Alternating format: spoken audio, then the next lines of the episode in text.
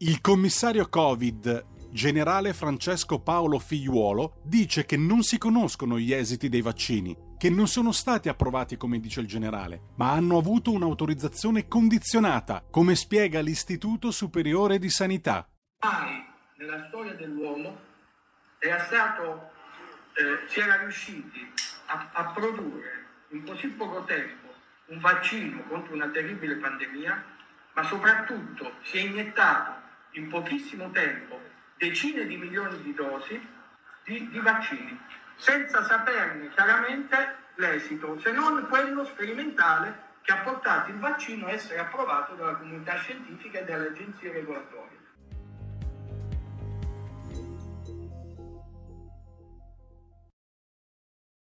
Va ora in onda Gli Scorretti, un antidoto al luogo comunismo. Ed eccoci qua in diretta, tra poco ci sarà con noi anche Carlo Cambi, gli scorretti è il titolo della rubrica e mm, siccome è arrivato via Whatsapp un bel commento scorretto, scorrettissimo sul caso Feltri, io ve lo giro perché è giusto essere scorretti. Scrive un'ascoltatrice: È patetico il vecchio Feltri. Come i guardoni corre dietro alle sottane, come i morituri atei invoca Dio perché non si sa mai. Come si riesca a perdere la dignità in vecchiaia. Lo sa solo lui, ammesso che in tutta la vita ne abbia avuta, visto che alla fine si identifica con una ciociara sguaiata non è difficile da identificare, che vuole mandare in giro per il mondo a rappresentarci. Una sguaiata come lui che ha fatto della critica feroce il senso dei suoi concetti. Capostipite dei travagli e delle travaglie in circolo, chi la chiama satira, chi stronzate, chi politica. Ha sparso la metastasi della mediocrità e della cafonaggine di periferia e adesso benedice i suoi mirabili seguaci. Né la cultura né con la K, né l'esperienza può rendere dei gretti traditori signori o signore. Non lo nacquero, direbbe Totò. E io questo commento eh, non solo lo leggo, ma lo condivido se è lecito essere pienamente scorretti nella rubrica Gli scorretti che tra poco vedrà la partecipazione del nostro amato e amico Carlo Cambi. Intanto io ne approfitto in attesa di Carlo per andare di nuovo alle segnalazioni dei quotidiani, degli articoli dei quotidiani di oggi, alcuni degli articoli. Vi segnalo, tra le altre cose, Tornando brevemente al Tirreno di Livorno, al caso della cooperativa Serimper di Massa Carrara e alle nequizie e alle schifezze fatte a danno degli ospiti, ospiti e ospiti maschi e femmine, bambini, ragazzi, donne e, e via dicendo, ragazzino minacciato e offeso, abbandonato in stazione, gli davano da mangiare lo schifo, li trattavano mm, mm, schifosamente, intanto però i loro bilanci decuplicavano in sei anni, da 200.000 a 2 milioni e 700.000 euro. Ebbene, il caso allarma la politica locale, scrive oggi il Tirreno, ma nessuno cita le vessazioni. La Serimper per me, fino a prova contraria, lavorava bene. La frase è di pochi giorni fa, presidente del Consiglio Comunale di Massa, Stefano Benedetti. Tra i politici imputati è in attesa di conoscere se verrà rinviato a giudizio nella vicenda Serimper. L'accusa nei suoi confronti traffico illecito di influenze, le assunzioni insomma di conoscenti come merce di scambio per fare favori alla cooperativa che poi trattava così bene bambini, ragazzi e ragazze. Mm, eh, alla luce delle intercettazioni contenute nei faldoni degli inquirenti, quel lavorava bene è una nota stonata, scrive il Tirreno stamani e non è la sola in una vicenda che fotografa una situazione nella quale sulla pelle dei bambini, quando maltrattati, malnutriti o messi alla porta perché troppo problematici, c'era chi faceva soldi. Tanti soldi, scrive il Tirreno, e si comprava la complicità e la protezione di chi doveva controllare attraverso assunzioni mirate, cercate, suggerite da politici e funzionari pubblici, a loro evidentemente funzionali. Questo è l'impianto dell'accusa. Quella di Benedetti è, insieme con la richiesta arrivata dall'opposizione in Consiglio Comunale a Massa Carrara, l'unica reazione ai contenuti delle carte sulla base delle quali la Procura ha chiesto il processo per 11 persone. L'opposizione a Massa, espressione del centro-sinistra del Movimento 5 Stelle, è tornata a chiedere una commissione di inchiesta sul caso. Benedetti si è detto d'accordo, il presidente del Consiglio Comunale, per cui la Serimper lavorava bene. Lasciamo questa questione e intanto dovremo avere con noi, come dicevo prima, Carlo Cambi. Carlo Cambi, eh, eccolo qua. Eccolo qua. Buongiorno Cardinale, come sta? Gran maestro, i miei omaggi. Come andiamo? Il sia con lei. Allora Carlo, abbiamo le orecchie e la testa piena di tutte le notizie della rassegna stampa di oggi, ehm, eh? dominata da due cose, eh, a parte il calcio, la legge Zan, la battaglia in aula. Ah, la legge Zan. Ascolta, su questa cosa perché ridi, perché ridacchi? Perché mi fa impazzire vedere che le forze politiche non hanno capito il gioco di Draghi, che gli tira gli ossi di bistecca, come si fa con i sani, in modo che si scannino sull'osso di bistecca e lui intanto governa come cazzo gli pare. Cioè, questo... Detto in sintesi, diciamo. Esatto, con scusa l'espressione non del tutto accademica, ma è, è, evidente che il gioco è così. A me quello che mi fa schiantare da ridere è che c'è un paese sull'orlo del fallimento No, no, no, Carlo, Carlo, no, ti fermo subito. Non è vero, eh. perché sia Visco sia um, Franco hanno detto che l'Italia sta magnificamente in salute economica. Cresce che è una vuoi, meraviglia. Vuoi che ti faccia i conti? Mm, beh, perché dai, sì. Se vuoi ti faccio i conti, ok?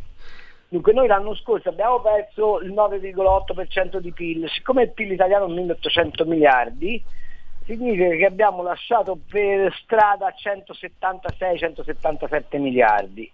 Se cresciamo di, del 5% su una base di PIL ridotta da 1800 a 1630 miliardi, ci mancano per tornare a pari del 2019 ancora una settantina di miliardi, non so se è chiaro. Certo. Allora di che cosa stiamo parlando? Nel frattempo però abbiamo aumentato il debito pubblico di 180 miliardi ed ogni mese che passa aumenta un po' e poi raccontano che arriverà la, il salvifico recovery fund che è come il MES che piaceva tanto alla De Romanis e, e a suo marito il banchiere fiorentino eh, che non ci salverà manco per niente Qui bisognerebbe che si cominciasse a investire indipendentemente dai soldi europei e se i soldi europei, che poi europei non sono ma sono nostri, ritornano a casa, facciamo come si fa col conto corrente, facciamo un versamento per tappare un po' di buchi. Non è vero che l'Italia sta messa bene, non è in salute.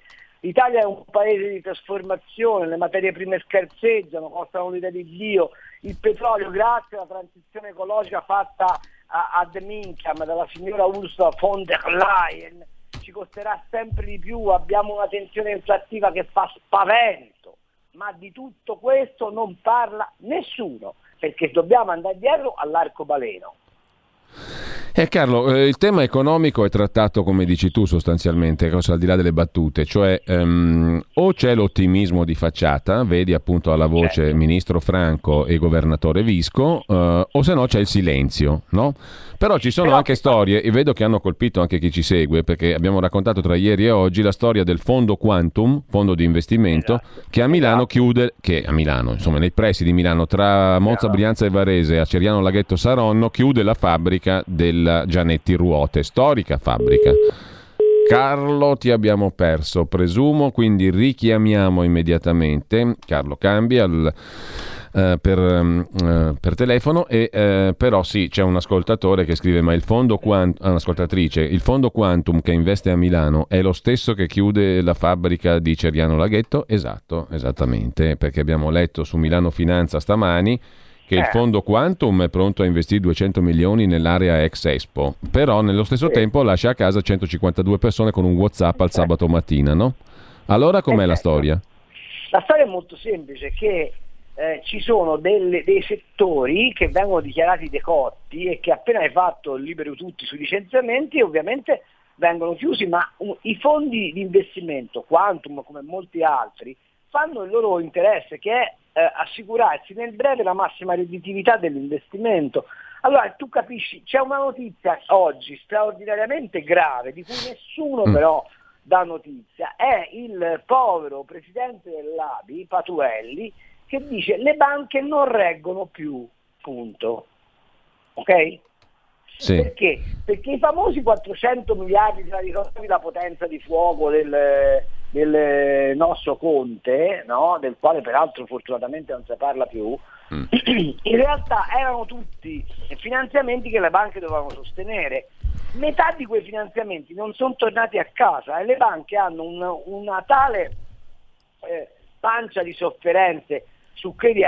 Il, il, il, debito corporate in Italia è aumentato di 120 miliardi, cioè vuol dire che le, le aziende si sono indebitate per 120 miliardi da qualche parte questi soldi dovranno pur uscire. Carlo, però io okay. voglio fare un passo indietro. Mm, scusami, non volevo interromperti, prego. Concludi. No, no, no, ho finito, ho finito. Era per far capire mm. che quello che succede a, a, alla fabbrica di, di Cerchioni sì. eh, succederà n volte perché c'è un riposizionamento della finanza rispetto all'economia, no. c'è una debolezza strutturale dell'economia. No, intanto ragazzi, noi qua siamo a baloccarci, mi viene da dire, no? con, tutte queste esatto. favole, con tutte queste favole del PNRR che già nella sigla sì. fa schifo, diciamo la verità. Sì. Primo. Eh, secondo, nessuno ti racconta che è un debito. Terzo, nessuno ti dice eh. quanto arriva veramente, i conti li hai fatti tante volte tu, per fortuna esatto. esiste diciamo, anche chi fa i conti come te, li scrive sulla verità, su Panorama e li dice qui a RPL.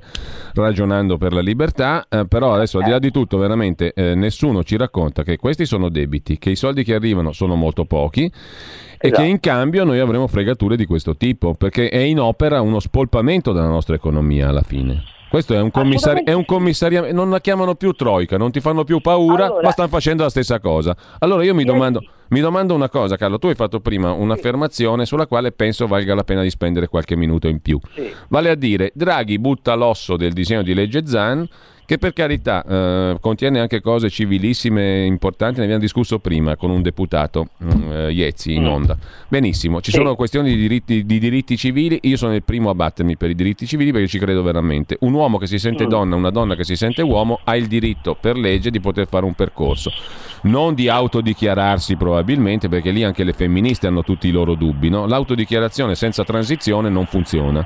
Però lasciamo perdere queste cose, andiamo alla sostanza.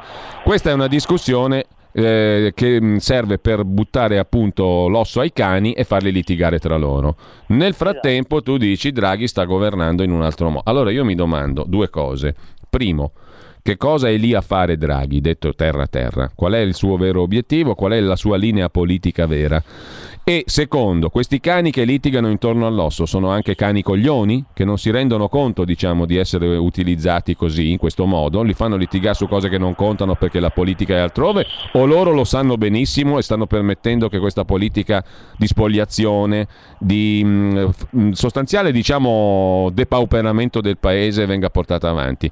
E se Draghi è questo, perché ce lo dobbiamo tenere? Aggiungo. Allora, vi faccio un ragionamento che abbiamo fatto ieri con eh, Claudio Bordi Aquilini eh, nella nostra trasmissione Cina Pop Economy. Eh, Claudio ha detto una cosa che è illuminante. Quando è che nasce l'idea del vincolo esterno che l'Europa si deve costruire nella sinistra? Nasce dopo la sconfitta del 94 dopo Tangentopoli. Il PC e la sinistra erano convinti, ti ricorderai la gioiosa macchina da guerra di, eh, di Achille Occhetto, Occhetto mm dopo Tangentopoli di vincere a mani basse. Non succede così. Eh, e, e, allora nella sinistra si stilla il dubbio che il popolo non segua più i suoi voleri. E cosa fa? Si inventa il vincolo esterno, cioè ci porta dentro l'Europa in modo che la democrazia italiana venga esercitata di facciata ma non nella sostanza. Adesso, dopo 25 anni, quella traiettoria è arrivata al culmine. Draghi che cosa sta facendo? Fa il commissario straordinario al fallimento dell'Italia in nome per conto della, uh, dell'Europa. Ovviamente per noi cittadini è l'unica strada di salvezza, perché se rimaniamo in mano, faccio notare che l'altro giorno Draghi ha detto una cosa, ha detto l'Italia negli ultimi dieci anni ha avuto una crescita anemica, ma chi ha governato negli ultimi dieci anni in questo paese pur avendo perduto tutte le elezioni? Certo. E per quale motivo ci volevano spingere nelle braccia del MES? Perché l'idea è che gli italiani sono un popolo che non segue gli ordini e vota come gli pare, allora non possiamo impedire che votino perché sarebbe evidentemente un, ca- un colpo di Stato, anche se come vedi non, non, si perde occasione per dilazionare il ricorso alle urne, ma si creano dei vincoli esterni, eh, facciamoci un ragionamento, ma voi siete veramente convinti che il patto di stabilità non tornerà? Ma voi siete veramente convinti che se per caso Powell in America tocca i tassi, la Lagarde può continuare contro il volere della, della Bundesbank a, a praticare il, il PP e, e, e, il piano di acquisti straordinari e tenere i tassi eh, bassi, in, negativi in Europa? Ma, ma, ma ci, ci, rendiamo conto che fra un anno, se per caso l'inflazione continua a questi ritmi e se per caso un paio di banche centrali si muovono giustamente sul raffreddamento de, de, del, dei livelli dei prezzi attivando i tassi, noi siamo finiti. Ma avendo un debito pubblico che è il 165% del PIL, se a noi ci aumenta dello 0,50% il tasso di interesse, dobbiamo tirare fuori dagli 80 ai 100 miliardi all'anno per pagare gli interessi. Vi è chiaro tutto questo o no? E allora Draghi che cosa ci sta a fare? Mm. Draghi sta a fare da una parte la sentinella in nome e per conto dell'Europa che l'Italia non, non, non devi definitivamente, ma dall'altra è una, l'unica polizza che abbiamo per evitare di essere totalmente massacrati. La Vabbè, ma quello è, però Carlo, quello si poteva eh. dire anche di Mario Monti, no? No, no. Perché no? no? Perché Mario Monti non ha la possibilità di alzare il telefono e parlare con Powell o parlare mm. con Biden o parlare eh, col, col, governatore della Banca d'Inghilterra e dirgli non ci rompete i coglioni. Mm. Oh, Mario Monti è un discreto, è un discreto professore ordinario di, di, di, di economia della Bocconi. Cioè, non, non, non, non, inventiamo miti. Il signor Mario Draghi è un'altra roba. Mm. È stato governatore centrale per otto anni dell'area economica dal punto di vista del mercato più importante del mondo. C'è una qualche differenza di caratura, eh? Senti, però, Mario Monti o Mario Draghi, dov'è che andiamo a finire? Perché quello è il punto fondamentale. A me di Monti o Draghi, quanto persone mi interessa poco. Come... Andiamo, a finire, andiamo a finire in questa cosa qua. Nelle banche italiane ci sono 1800 miliardi depositati, ok? Cioè, nelle banche, ovviamente dico banche per, per modo di dire, insomma c'è una ricchezza privata di 1800 miliardi disponibile, perché poi ci sono gli altri 4500, 5000 miliardi immobilizzati negli immobili. Quei 1800 miliardi saranno utilizzati per ripianare il debito pubblico italiano. Tanto lì vogliono arrivare. Ieri Busmeroli ci ha detto abbiamo fatto la riforma del fisco, non ci sarà la patrimoniale, ma perché noi continuiamo a pensare alla patrimoniale eh, sulla casa, sull'immobile. Sì. Ci sono altre forme di patrimoniale. Per esempio, quando ti diranno che se hai portato fuori i soldi all'estero ti vengono immediatamente confiscati e oggi tracciarli e trovarli non è difficile. Quando ti diranno che tutti gli aumenti di capitale che fai sulle imprese per riportare a casa i soldi saranno ipertassati quando ti diranno che i fondi tipo guarda che cosa sta succedendo a Cairo, altra cosa di cui nessuno parla. BlackRock è andato lì e gli ha chiesto 600 milioni di euro.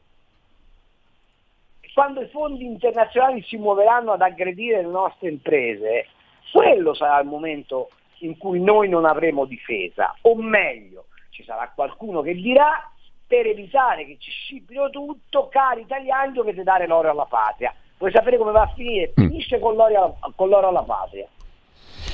Bella prospettiva, eh, molto bella prospettiva. E in tutto questo però la politica dov'è? Non c'è. Non c'è. Per, per curare Milano ci, ci, siamo affidati a un pediatra che, sarà, che è bravissimo, mm. che è probabilmente anche un candidato vincente che ha già detto eh, che lavora la mattina e fa il sindaco al pomeriggio. Me lo auguro, ma non puoi pensare di, di, di governare l'unica città europea facendo il, sindaco, il, il dottore la mattina e il sindaco al pomeriggio. Ce la vedi sta cosa?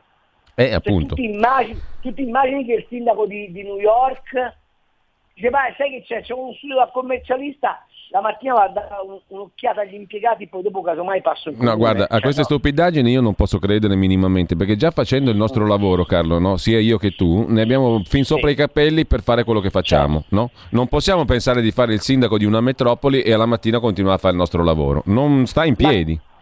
Ma Ma il problema è che non si riesce a capire è che la dimensione di Milano non sono il milione e 800 mila abitanti, considerando l'area metropolitana che stanno a Milano, ma è la densità di valore che è concentrata dentro Milano che devi governare. L'errore che ha fatto Sala, sai qual è stato? Di pensare che Milano fosse Cascina Dorina, cioè fosse un condominio. Milano non è un condominio, Milano è uno snodo della civiltà occidentale. E quando tu non sei in grado di difendere il sistema moda, non sei in grado di difendere il sistema eh, de- delle intelligenze artificiali, quando non ti rendi conto che, visto che i francesi ti hanno comprato la borsa, tu hai bisogno di incrementare mm. la capacità di attrazione dei quartieri finanziari. Se non fai questo, non fai il sindaco di Milano, fai il presidente di un condominio, che è un'altra storia. Eh, faccio un ragionamento che mi veniva in mente stamattina. Ve lo ricordate quanto hanno detto di Boris Johnson che con la Brexit sarebbero morti?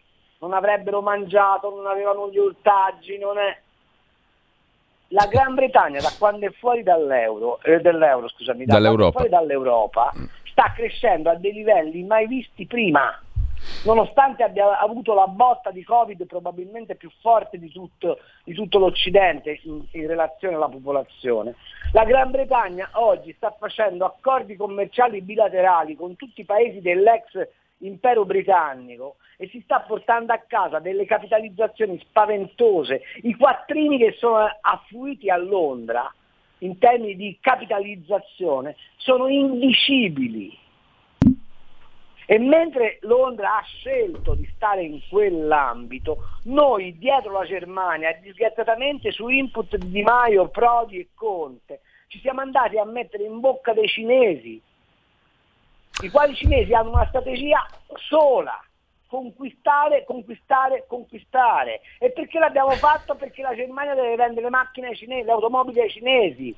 Quando la Germania si vanta di essere un'economia avanzata, colpifero che è un'economia avanzata, è, è un'economia che si basa ancora sulla vendita di un prodotto stramaturo che si chiama automobile.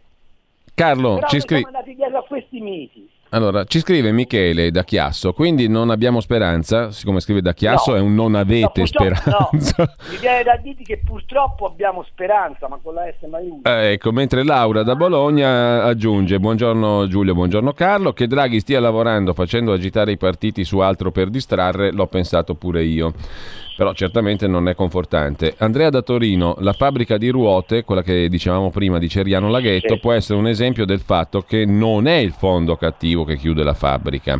La chiusura è determinata dal fatto che non ha più senso fare impresa in Italia. Aspettate di vedere la somma delle piccole imprese che decidono di non riaprire perché gli imprenditori si sono resi conto che non accettano di essere parte della biomassa umana fiscalmente imponibile senza diritto e con soli doveri. Aspettate a vedere quanti tirano giù la serranda, non perché non ce la fanno più, ma perché si sono rotti di sottostare allo stalking di Stato, con le associazioni imprenditoriali che non muovono un dito. E in tutto questo però continuo a dire, e la politica che non c'è sostanzialmente. Questo è un altro allora, punto. La, la, domanda che io mi pongo è, ma piuttosto che, eh, come posso dire, fare abbaiare alla luna, no? Eh, abbaiare ai migranti, abbaiare per amor di Dio tutti i problemi che stanno in piedi e che sono assolutamente contemporanei, ma una strategia di dove voglio portare l'Italia, qual è la vocazione che do per questo paese. Faccio un caso, ora io vi voglio tanto bene al ministro Caravaglia, ma veramente, però poveraccio, c'ha un Green Pass europeo che è la torre di Babele c'è un Green Pass italiano che non esiste, c'è un turismo che non è ripartito, abbiamo l'Alitalia, ex Alitalia, che fino a ottobre non vola, abbiamo eh, i tribunali che salvano i traghetti per il rotto e la cuffia. E le autostrade? Abbiamo, abbiamo le autostrade devastate e ne parliamo se eh, vuoi sì, appena un sì. po' più diffusamente, perché c'hai l'Adriatica invalicabile, con la regione Marche che è costretta a fare causa a autostrade per dirgli dal 9 luglio mi blocchi i cantieri perché sennò io vi mangio vivi, ok? perché da Ancona a, a, Io ieri tornavo da Milano verso Macerata, eh, mi è toccato fare oltre 150 km fuori dall'autostrada perché era impossibile passare. Eh, la Liguria non ne parliamo. Di me, sei stato a Fosdinovo, hai visto la città di cosa si tratta, I, i, i, camionisti che mollano i camion in mezzo all'autostrada perché non ne possono più. Beh, oggi sono due pagine del secolo XIX su sto disastro. Dobbiamo sì, fermarci okay. un attimo, Carlo, ci dobbiamo fermare proprio per quei 40 secondi delle 10. Sì, Poco sì, più.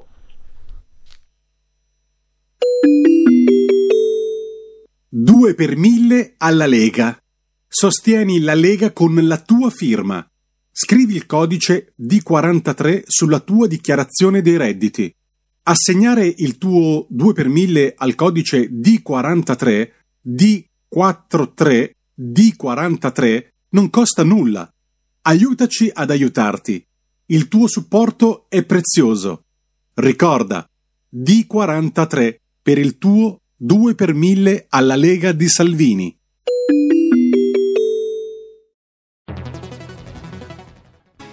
Il futuro appartiene a chi fa squadra. Le radio italiane si uniscono per giocare la partita da protagoniste. Nasce l'app Radio Player Italia. 140 stazioni in una sola rete. Scegli la tua preferita e ascolta il suono perfetto del digitale. Gratis, senza registrazione, senza interruzioni, compatibile con tutti i device. Le notizie, la compagnia, la musica scelta da chi la ama, la conosce e la vive. Scarica Radio Player Italia. Il futuro batte con la radio nel cuore. Anche RPL è disponibile su Radio Player Italia.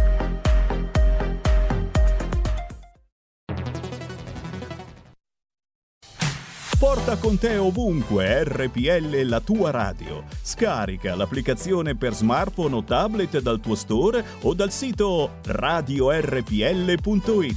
Cosa aspetti? Allora, rieccoci in onda con eh, Carlo Cambi. Eh, Carlo, stavi facendo il punto sulla questione del turismo che non riparte e delle autostrade in particolare. La situazione delle autostrade merita un focus perché veramente lì ci abbiamo messo un sacco di soldi, abbiamo ancora un sacco di debiti. Eh, soltanto per Benetton hanno calcolato proprio sulla verità no? il, fatto, il, il sì. conto di 21 e passa miliardi eh, che ci costa sì. l'avventura Benetton eh, per le autostrade. Sì tutto il sistema è un disastro, ci abbiamo perso, abbiamo fatto una privatizzazione oscena e, e siamo qua con questo colabrodo di cui stavi parlando prima. Bella affare. Sì, aspetta, aspetta, con i Benetton che per vent'anni si sono incassati i pedaggi. Eh, no? appunto. Ok? Quindi io me lo ricordo ancora il titolo di Repubblica, Autostrade, la privatizzazione intelligente. Ok? Noi ora abbiamo preso i risparmi degli italiani che stanno in cassa depositi e prestiti e abbiamo restituito ai Benetton gli stessi soldi che i Benetton avevano pagato, peraltro non di tasca loro, ma indebitando autostrade per la privatizzazione. Nel frattempo questi si sono messi in tasca 20 anni di pedaggi e hanno distrutto la rete autostradale, come dimostra l'inchiesta sul Ponte Moranti. La conseguenza è che questo paese che si vanta di essere la seconda manifattura d'Europa non ha né il corridoio tirrenico né il corridoio adriatico praticabile, ha congestionamento in tutti i nodi metropolitani, pensa a Genova, a Torino, a Milano, a Bologna, ha idea di cosa significa passare il nodo di Bologna in questi giorni? Non hai le autostrade che arrivano al sud. La Salerno-Reggio Calabria ci abbiamo messo 40 anni a farle, discutiamo ancora sul ponte, sullo stretto, se vai in Sicilia fare da, da, da, Messina a Palermo è un'avventura e da Palermo a Catania è pressoché impossibile.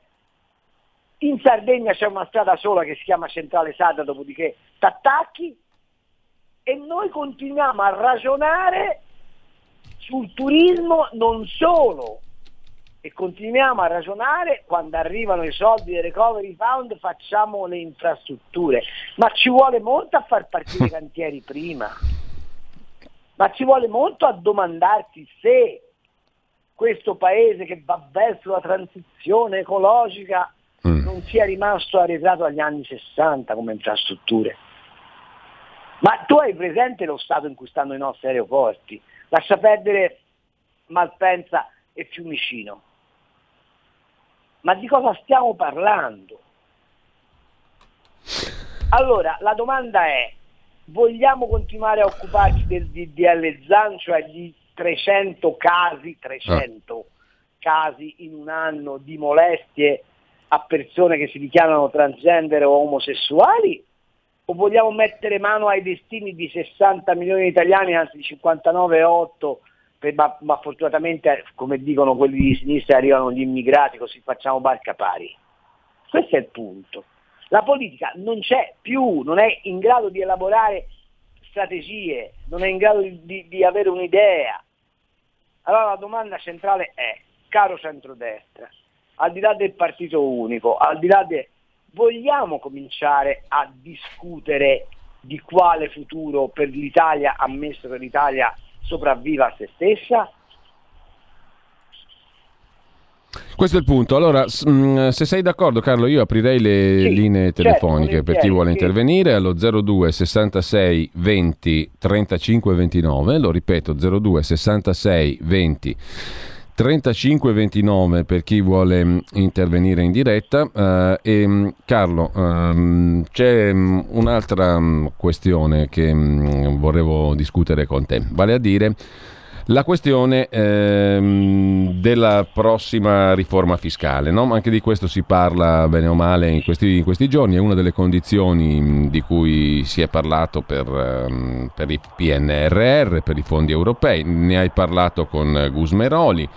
A me sembra che anche lì eh, non si tocchi il cuore di niente praticamente con questa riforma no. fiscale progettata, perché alla fine servirebbe qualcosa di molto più incisivo, di molto più radicale, cioè servirebbe una riforma che avesse un senso politico. Qua però, siccome la politica ha delegato tutto uh, al gestore unico, al pilota automatico, come l'aveva definito lo stesso Draghi, non è presumibile che si possa aspettare qualcosa di buono il cittadino comune da una riforma fiscale che sarà che cosa? Un ritocco? Un, uh, un rappattumamento? Guarda, la, la, cosa, abbiamo, la cosa più...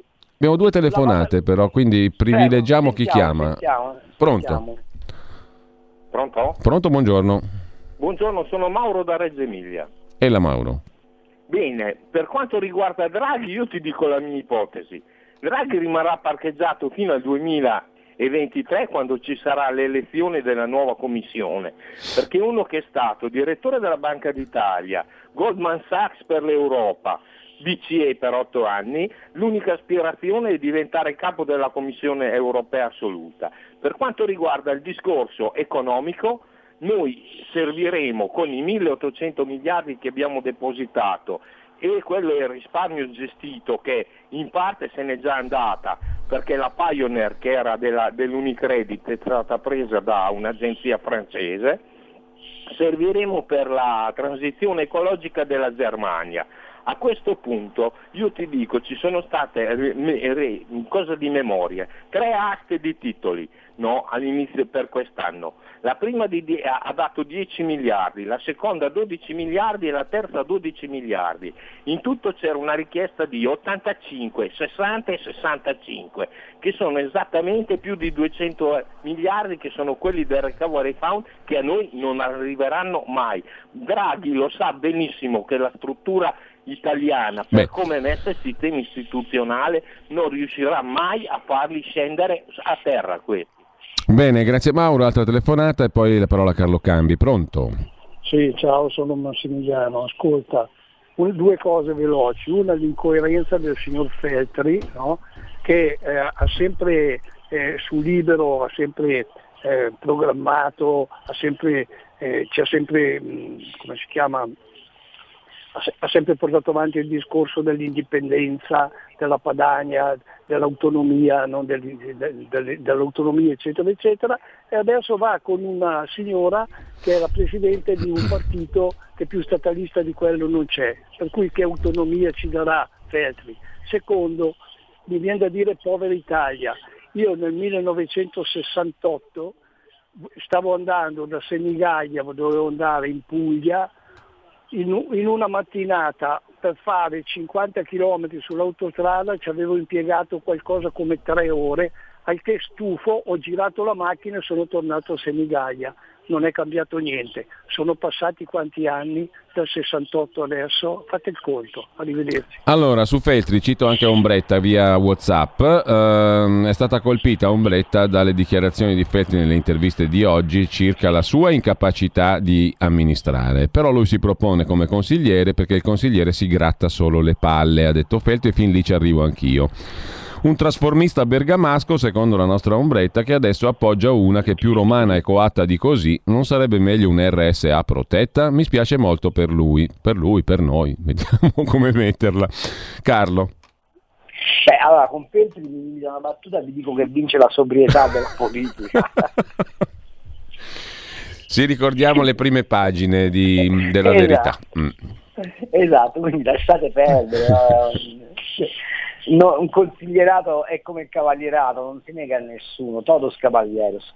Vabbè, lasciamo perdere. Eh, Vittorio mi fa, mi fa, anche un po' di nostalgia, no? perché è stato un giornalista di, grandissimo, di, di grandissima tempra in gioventù eh, e, e, anche di, di, intelligenza notevole, ma adesso cedere a queste lusinghe mi pare francamente, vabbè, lasciamo perdere. Eh, discorso più serio invece è quello che faceva l'ascoltatore di Reggio Emilia, eh, il quale pone un problema serio eh, ed è eh, questo risparmio gestito, queste risorse finanziarie rimarranno nel paese? Io sono convinto di no.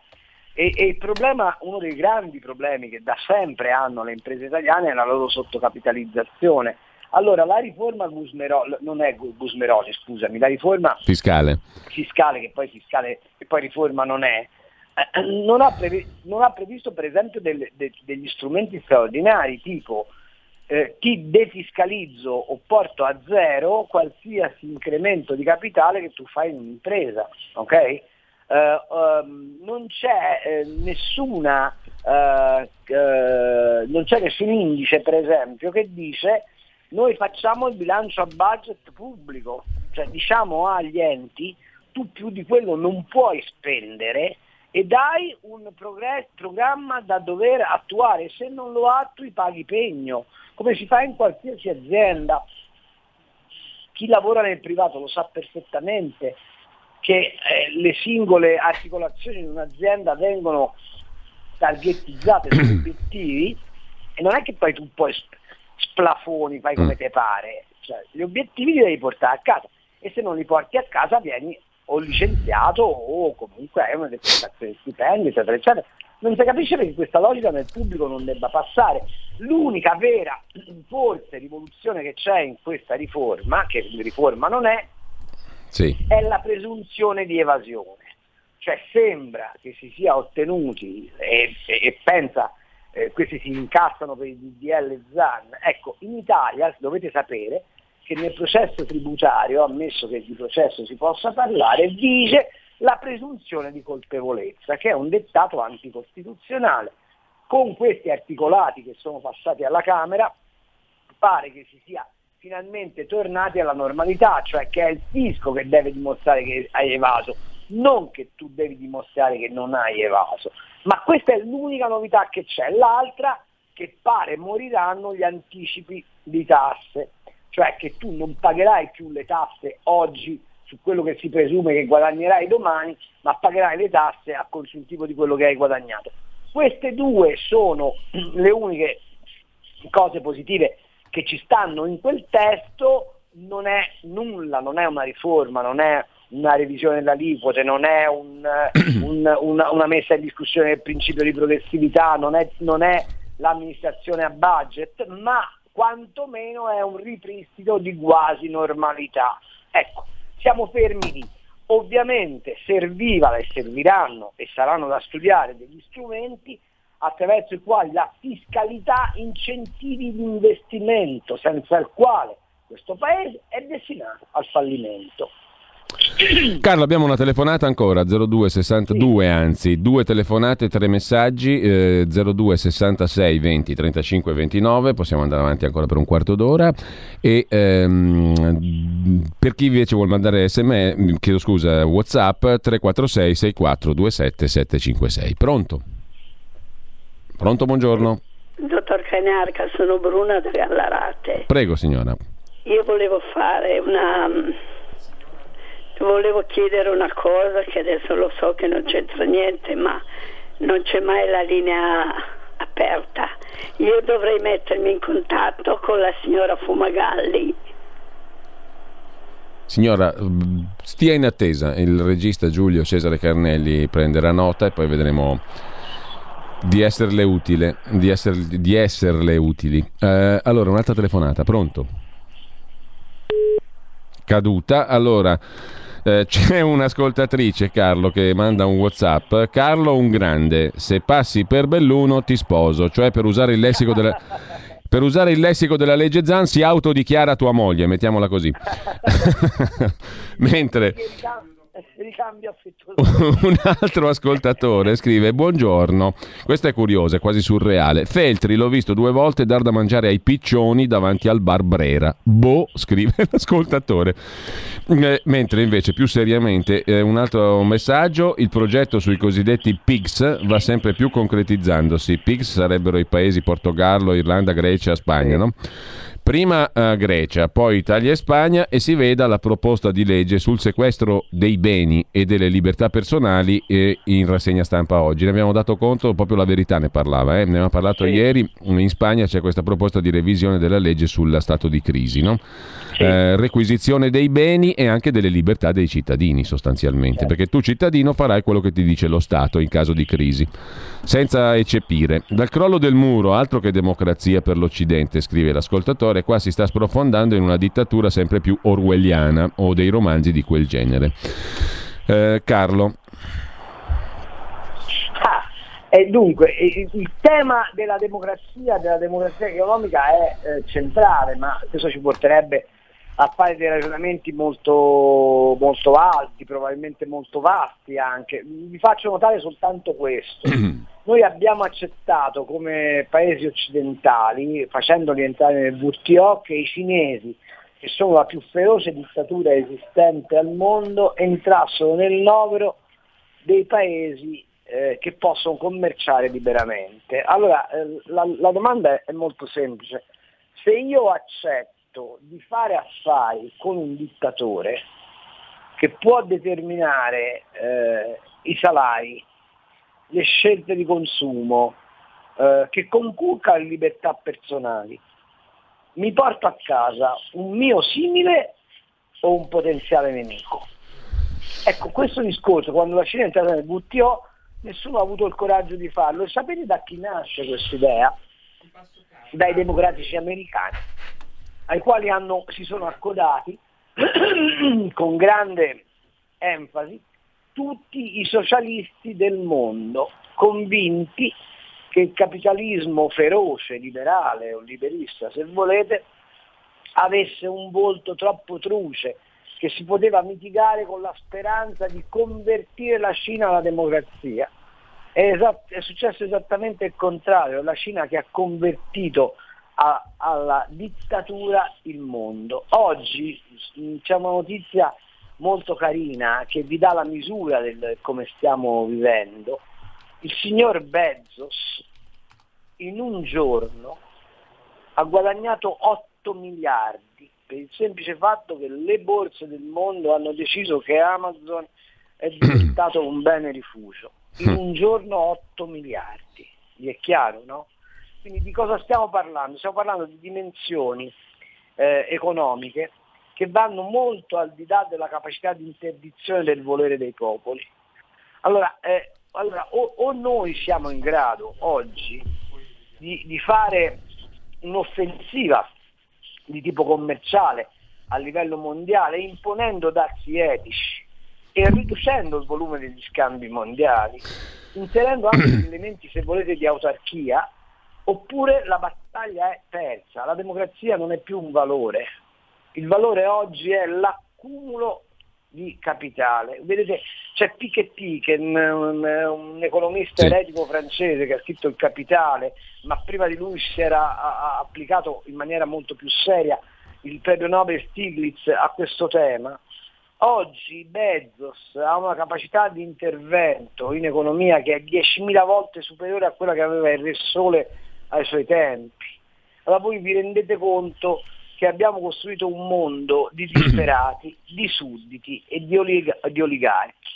I quali oligarchi della democrazia non sono che false, tant'è vero che poi arriva uno come Bill Gates che fa la fondazione Gates, tant'è vero che appena Buffett se n'è andato, la fondazione è andata in crisi, ma Buffett se n'è andato perché non condivide più le scelte antietiche fatte da, da, um, uh, da Gates eh, eh, fanno queste fondazioni per insegnarci cosa dobbiamo mangiare, come ci dobbiamo comportare. E, e, e vi faccio notare un'ultima cosa. Mm. Ma perché ci tengono tanto al DDL Zan? Ve lo siete domandati? Perché? E, e perché ci tengono tanto a che diventiate vegani? Ve lo siete domandati? perché? Che, che, connessione c'è tra le due cose? Eh, ora provo a spiegarvelo ma se tu hai una, un, un, non hai più distinzioni di sesso e non hai più distinzioni di cultura alimentare, con un monoprodotto servi tutta l'umanità e chi guadagna? Chi ha in mano il monoprodotto. Eh, lo smalto fino ad ora si vendeva soltanto alle femmine, il che vuol dire che metà dei potenziali consumatori erano esclusi da quel prodotto. Se però io invece invento la, la teoria gender liquid, lo smalto lo posso vendere a tutti. E, e, e se io... Modello Fedez, diciamo. È modello Fedez. Se io l'insalata la, la, la, la vendo come contorno, eh, che me ne faccio di aver disboscato la pazzonia? Eh, cioè, dire, cioè, c'è la gente che continua a mangiare il salame o la polenta e che, che invece do la soia e, e, l'insalata a tutto il mondo, eh, vedete bene che la faccenda cambia, no? Eh e, e, ancora, e ancora se il gender diventa fluido, se i bambini diventano fluidi, non devo più produrre le macchinine e le bambole. Posso to- produrre la macchibambola, cioè posso produrre una cosa che va bene da una parte e dall'altra, sapendo che ho un mercato assicurato. Carlo, una telefonata e svariati messaggi che poi giro. Pronto? Ok. Pronto Giulio, sono Giorgio, imprenditore di Torino. Buongiorno Giorgio, prego.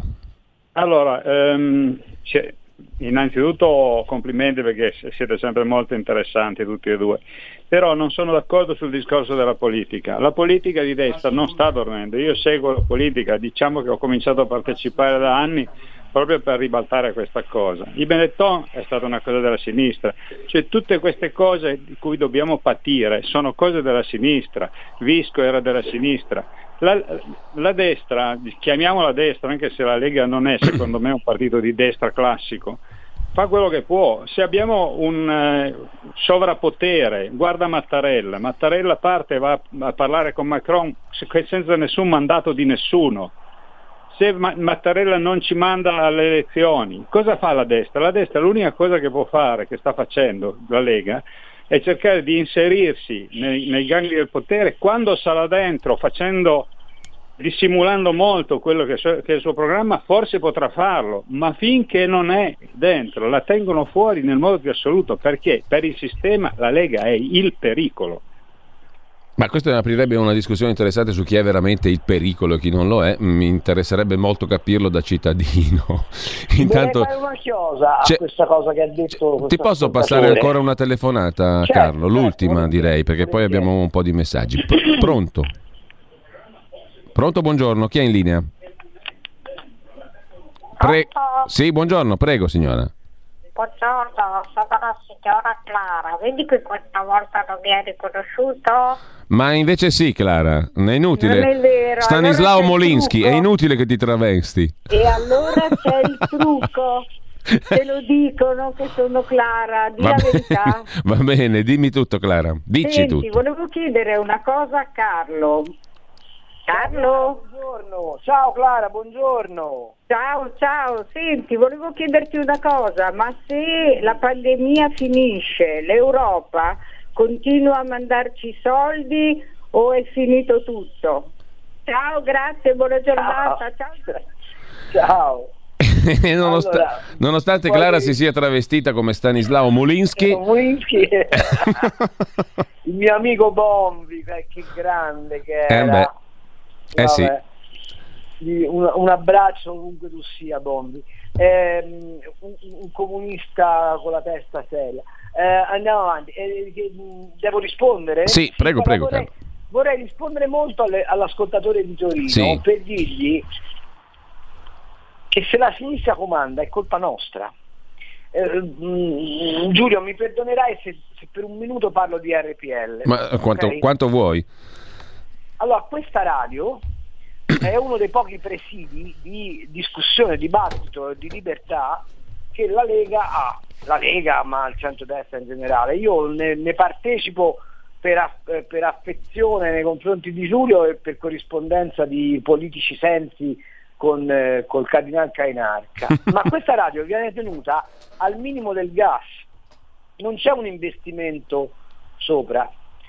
Eh, la destra non ha costruito un ceto intellettuale, la destra non ha, no, no, non ha favorito un'editoria eh, o, o, o, o, dei laboratori di intellettuali eh, che, mh, mm, che, potessero avere delle ribalte. Io penso a un grande liberale come Corrado Ocone che fa fatica a farsi sentire. Eh, voi pensate a che cos'è la 7?